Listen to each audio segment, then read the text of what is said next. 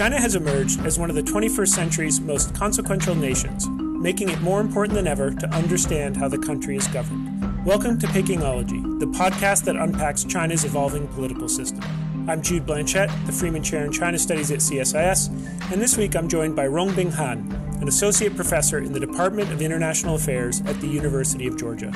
We'll be discussing his recent paper, Cyber Nationalism and Regime Support under Xi Jinping. Rongbin, thanks for joining the podcast. Thank you very much for having me. It's truly an honor. So, I wanted to start out by asking about your academic and intellectual background. Where did you study and how did you become interested in online nationalism or cyber nationalism? I grew up in China, had my uh, undergraduate education there. After that, I went to Singapore and then came to the United States for my PhD degree. So, my interest research interest focuses on Chinese politics, especially contentious politics and cyber politics. And I've been doing research on one particular question that attracts me most that is, the resilience of the Chinese regime. And I want to understand why that is the case. My interest on nationalism and cyber nationalism partially derives from that, because that's apparently one of the answers to explain why the regime has remained resilient. Of course, there's a big literature on this, and I don't think I have time to go into it right now, but uh, feel free if you want to ask more. Yeah, I'd be curious on the issue before we get into nationalism.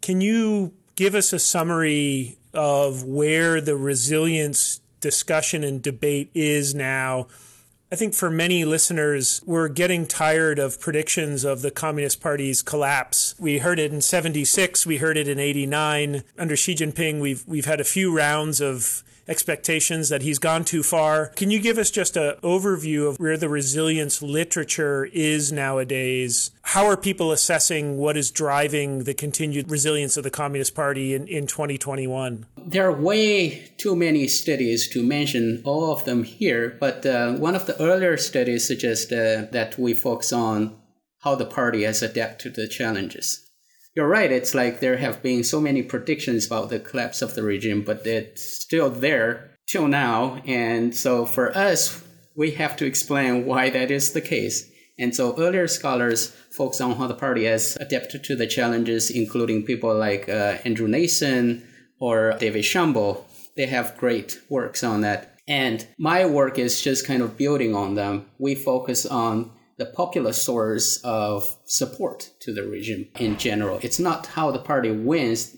Of course, it's related, but it's not just how the party adapt to the challenges, but really the party in itself enjoys legitimacy among the people. From the Western perspective, China doesn't have meaningful election. So that's why we tend to assume that they don't really have the legitimacy. But a lot of studies suggest that the party does enjoy popular support for reasons like economic reform has been successful, improved livelihood, and all the things the party has been able to deliver. And another actually big group of scholars focus on nationalism as a new source of legitimacy, to a certain extent replacing communist, communism and ideology.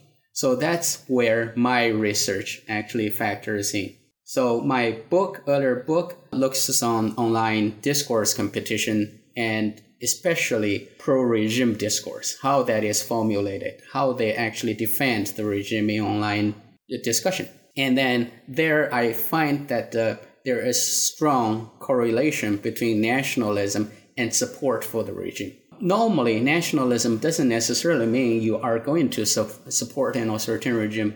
But in the Chinese case, we see that people demonstrate strong nationalistic tendency, tend also to support the regime so that's actually the starting point of my research and how that's related to the authoritarian resilience literature.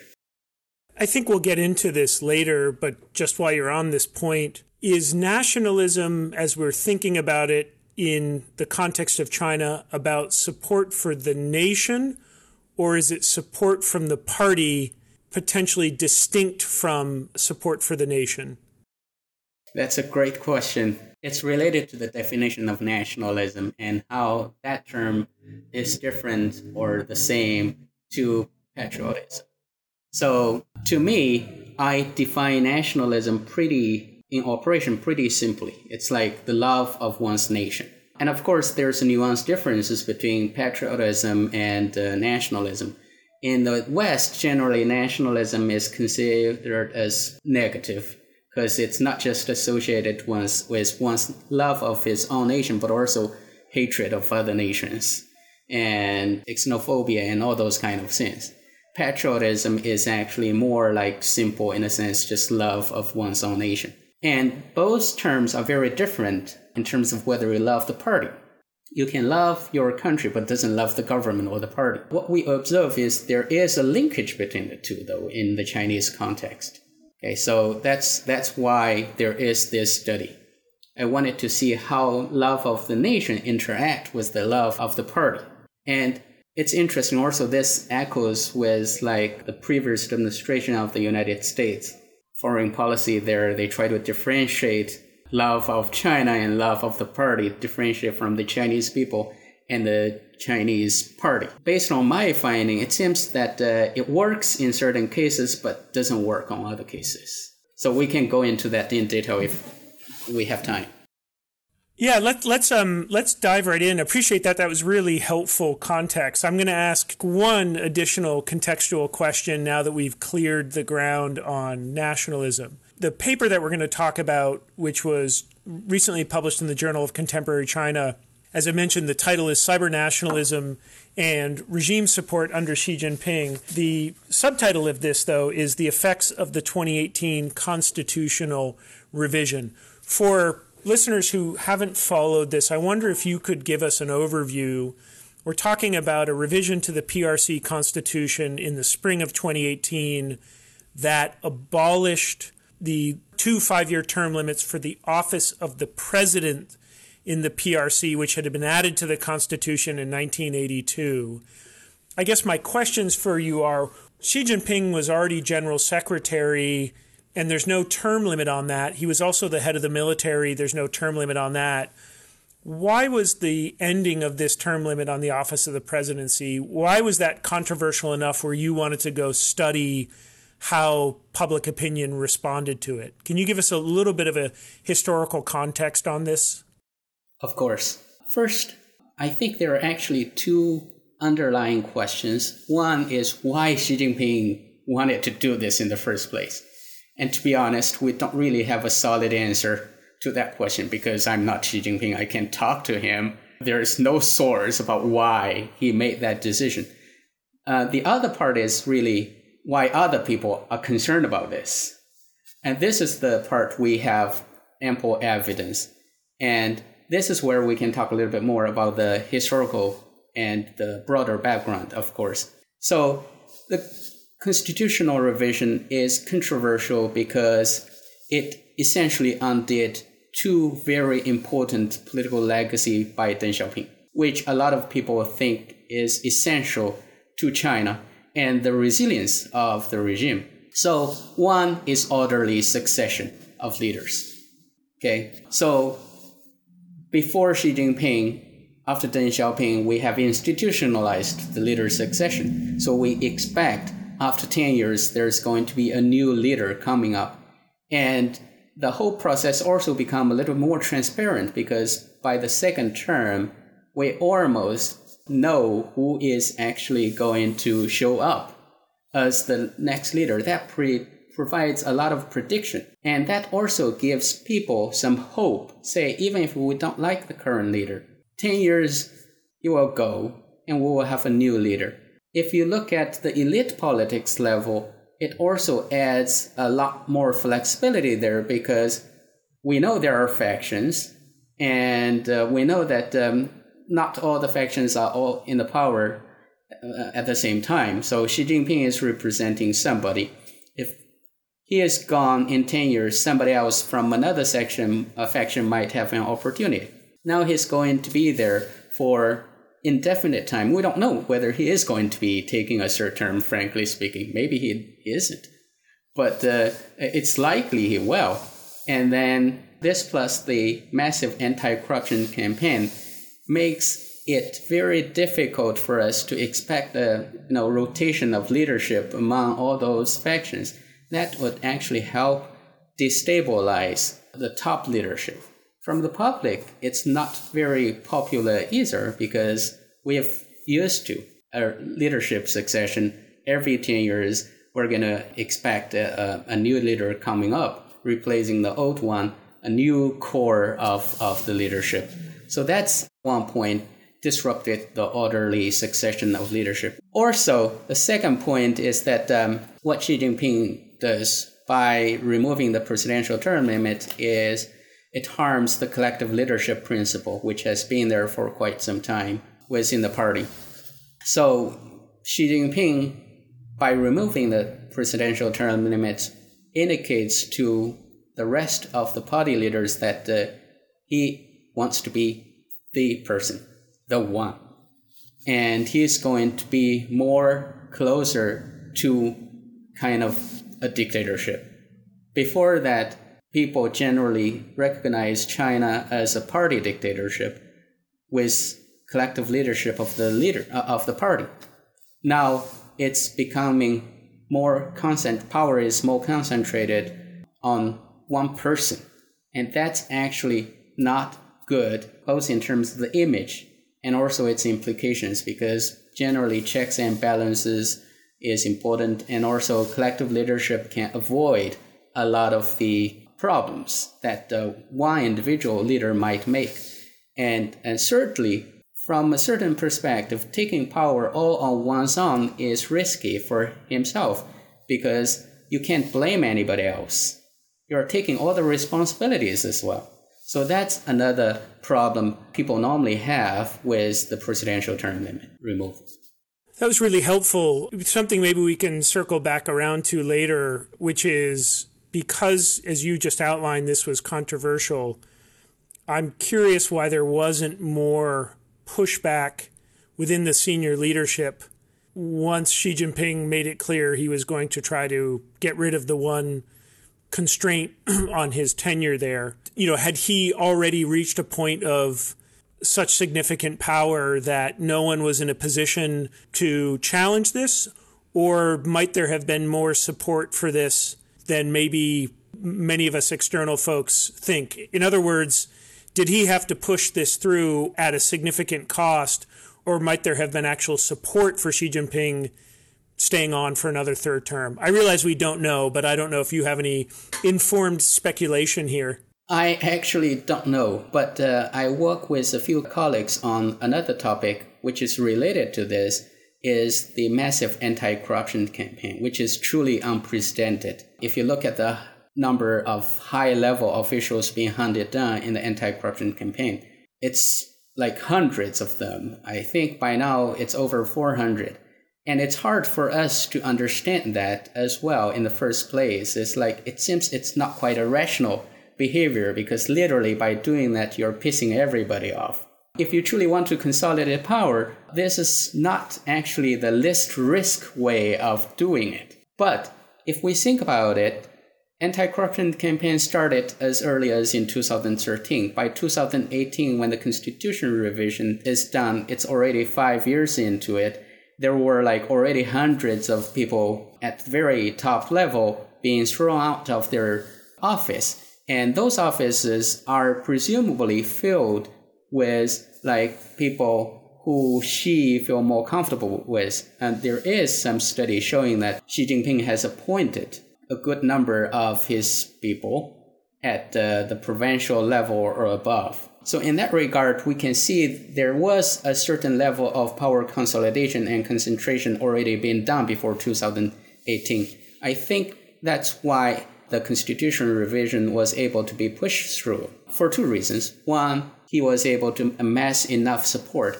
Two, the anti-corruption campaign already indicates to those potential opponents, right? It's like if you do anything here, we're able to punish you. So in that regard, my guess would be there were costs, but he nonetheless pushed through it, or somebody under him think that's the best way to do it and pushed it through.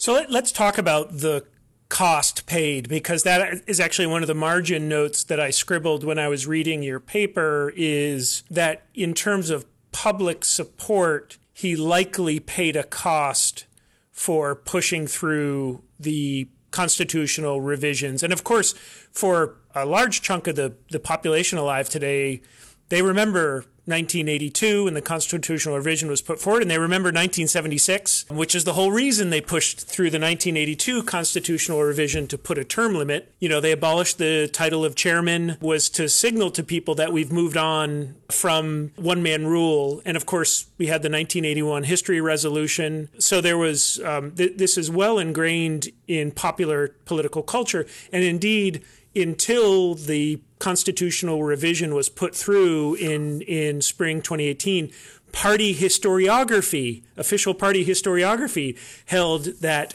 we must never return to one man rule. And so that's why we had the constitutional revision. You wanted to investigate how opinion was, public opinion was responding to this. Can you tell us, just a first, a methodological question? It's hard to go do polling in China. It's certainly hard to do polling about a question. What do you feel about Xi Jinping's position in power? How did you attempt to get some vantage point to answer this question? It's challenging to do research on politically sensitive topic in China, especially this one.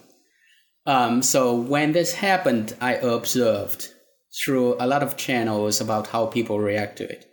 And frankly speaking, we have to disaggregate the society here. It's like not everybody have opinion about this. And many people simply don't care, right? It's like in the vast rural area, I bet the majority of people don't really care. Or they learned until the last minute and probably didn't even give it a think uh, about, you know, what has happened and why they should form opinion about it in the first place. Uh, my observation is there is slightly biased against this group of people. I kind of have access to like relatively more educated people, slightly more descending group of people. So you can see very strong opposition there. But for this study, I wanted to move away from it to get a relatively more neutral sample in a sense.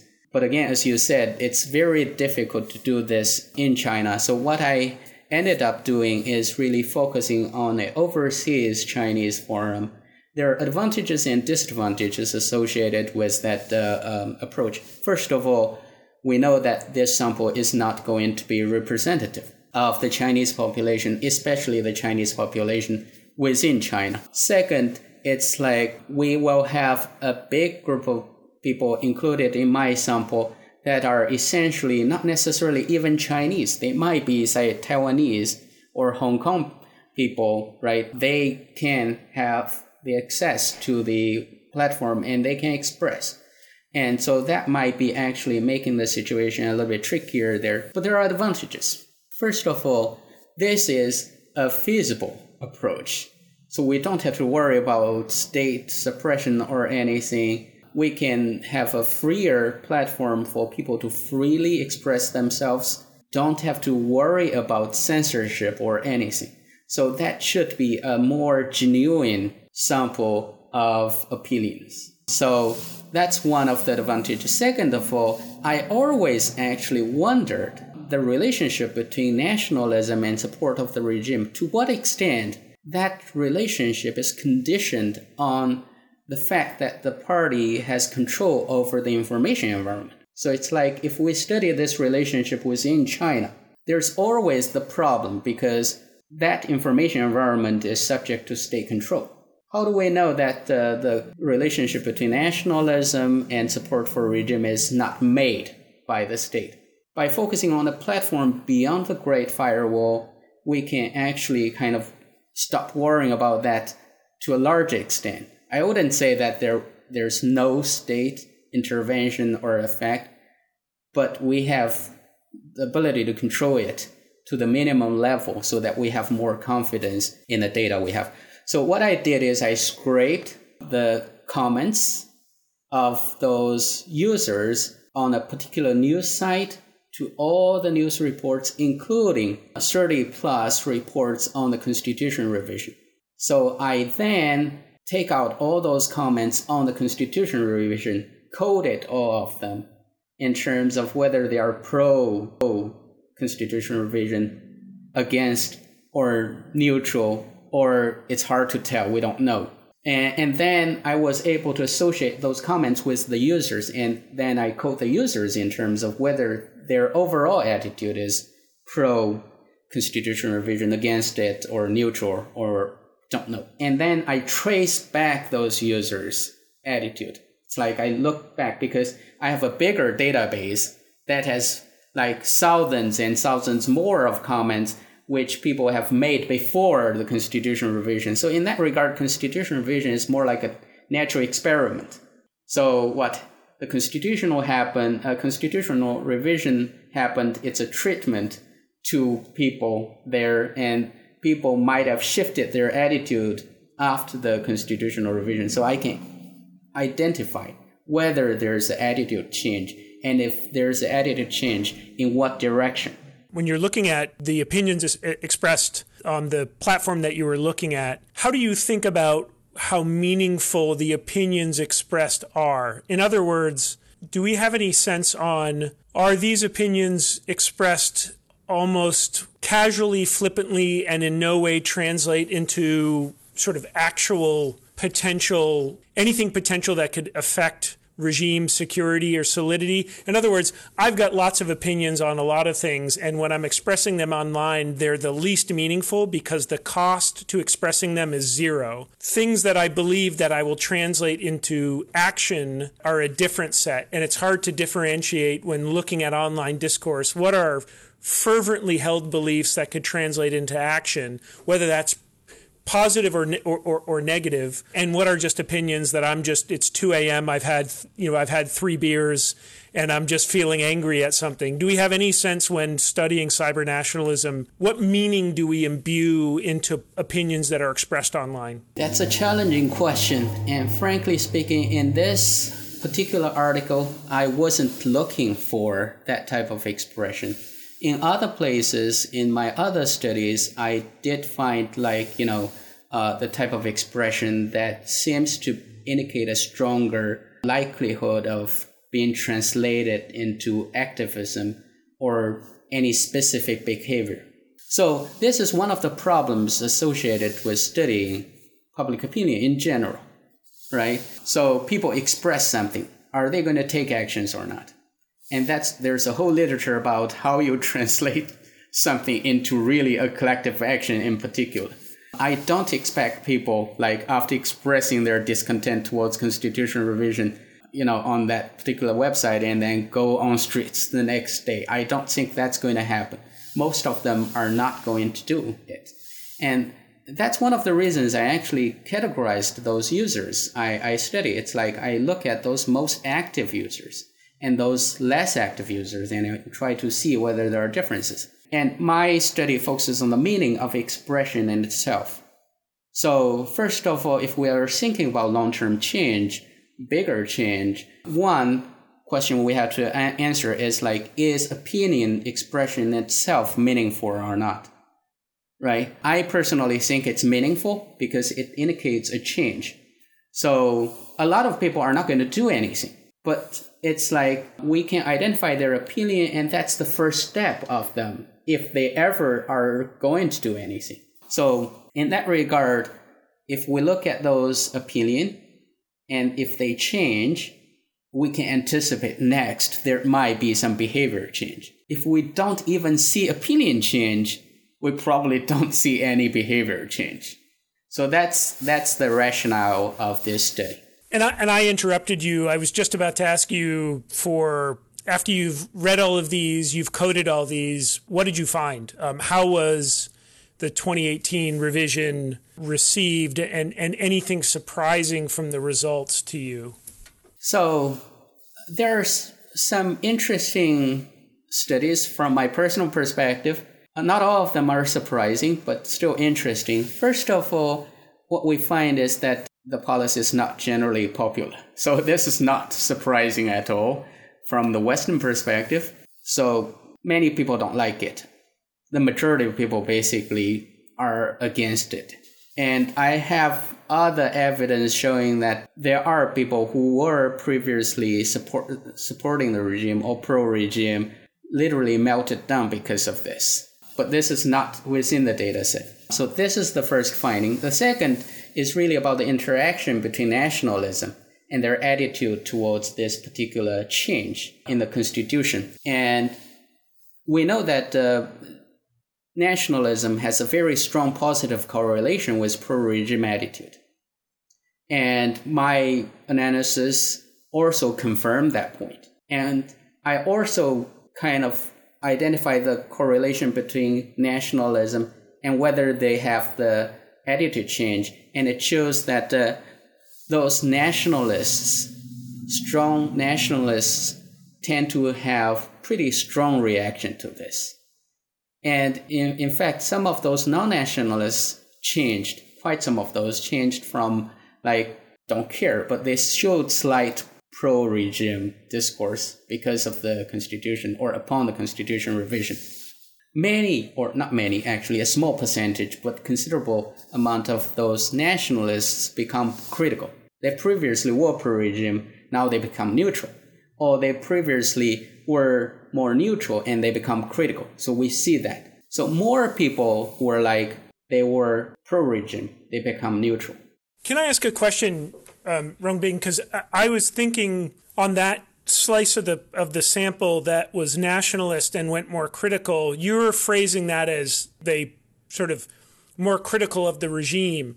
I guess my question is, I, I wonder if you could be in this case, you're critical of Xi Jinping for threatening the regime by pushing through a change which undermines the institutional foundations of power. So I guess my question is is is is thinking about the regime as a bundled term in this instance the right way because in fact you could be saying look Xi Jinping is threatening the Communist Party's hold on power so it's less anti-regime and just actually frustration with Xi himself. That's a very good question actually. I think your point is totally valid there.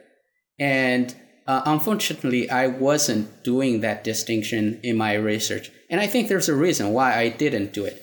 Because the change in the constitution is not just Xi Jinping, right? It, it depends how you attribute or blame it for.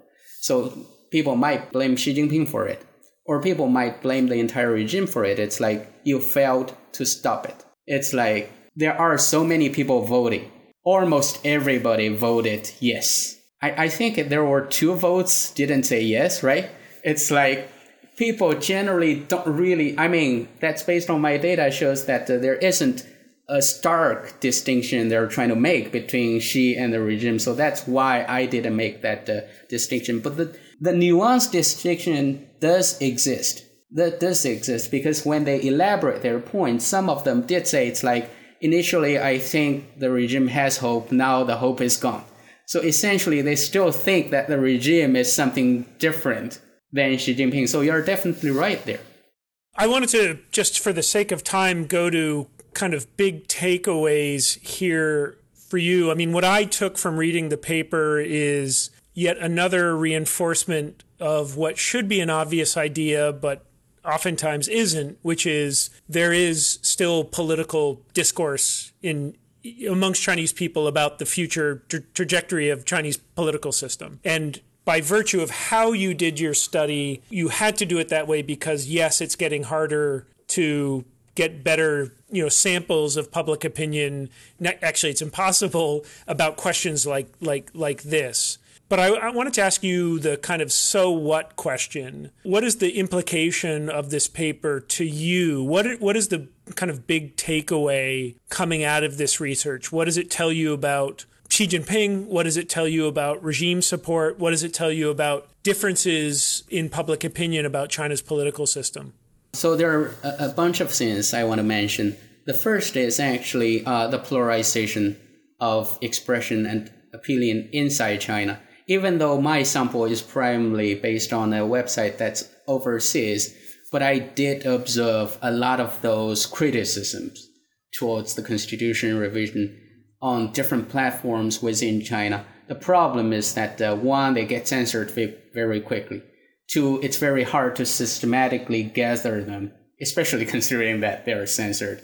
And second, it's that uh, considering people are self censoring, the amount of criticism I saw within China was very impressive. So even under Xi Jinping, online expression at least, or expression in general and opinion in general is pretty diverse in China, very pluralized. That's something we typically sometimes ignore or don't actually pay enough attention to, which is pretty straightforward and apparent, but that's that's one thing.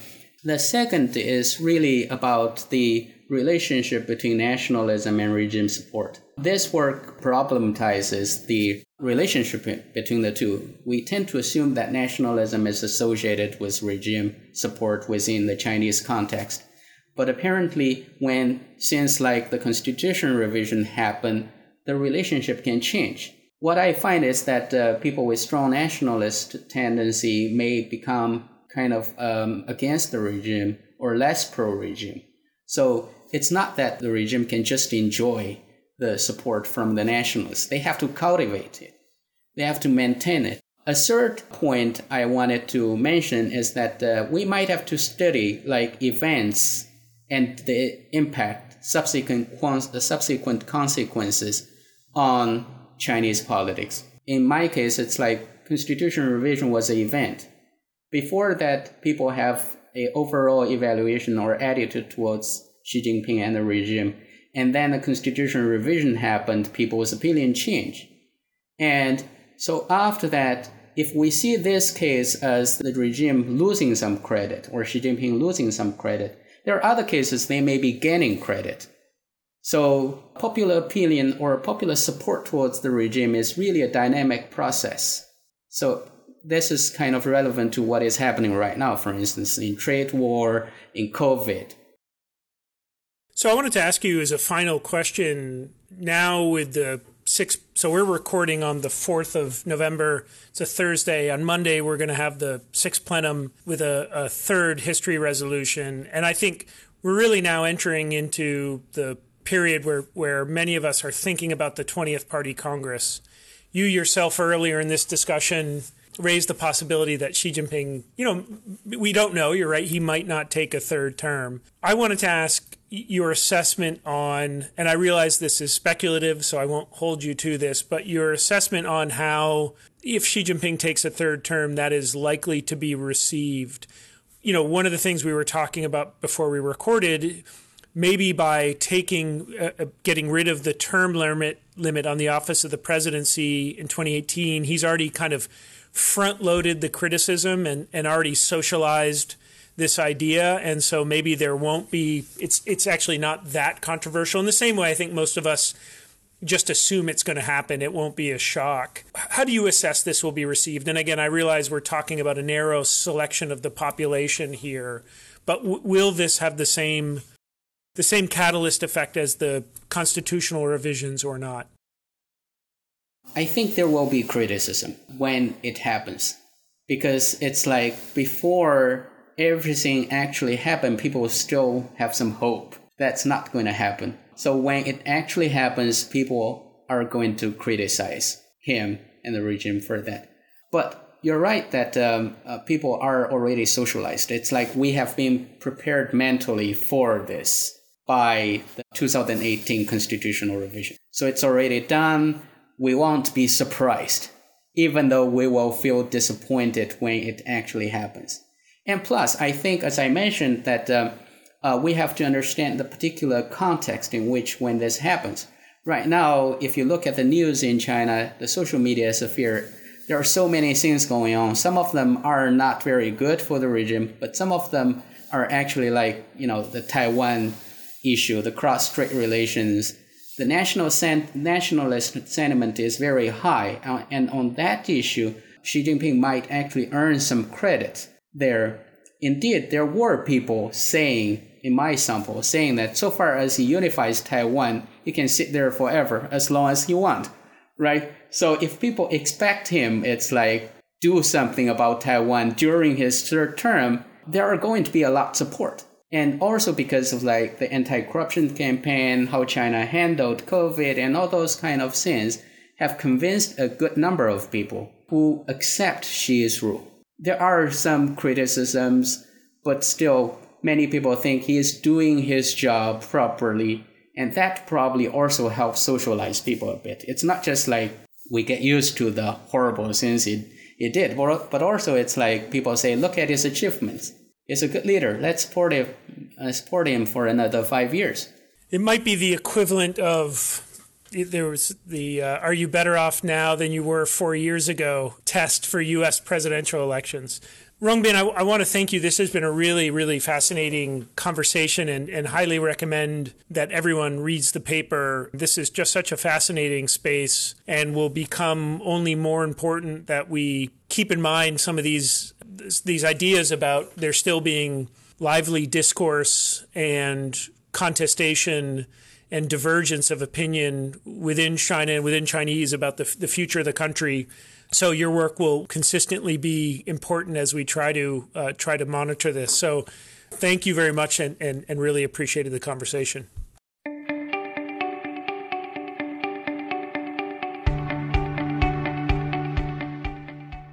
Hi, Pekingology listeners. I'm Bonny Lin, director of the CSIS China Power Project and host of the China Power podcast. I'm inviting you to listen to our conversations with leading experts on the challenges and opportunities presented by China's growing power.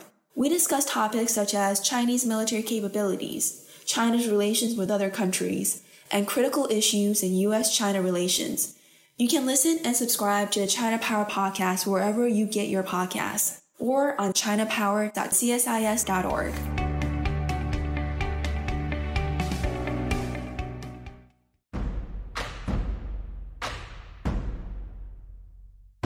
If you enjoyed this podcast, check out our larger suite of CSIS podcasts from Into Africa, The Asia Chessboard, China Power, The Trade Guys, Smart Women Smart Power, and more.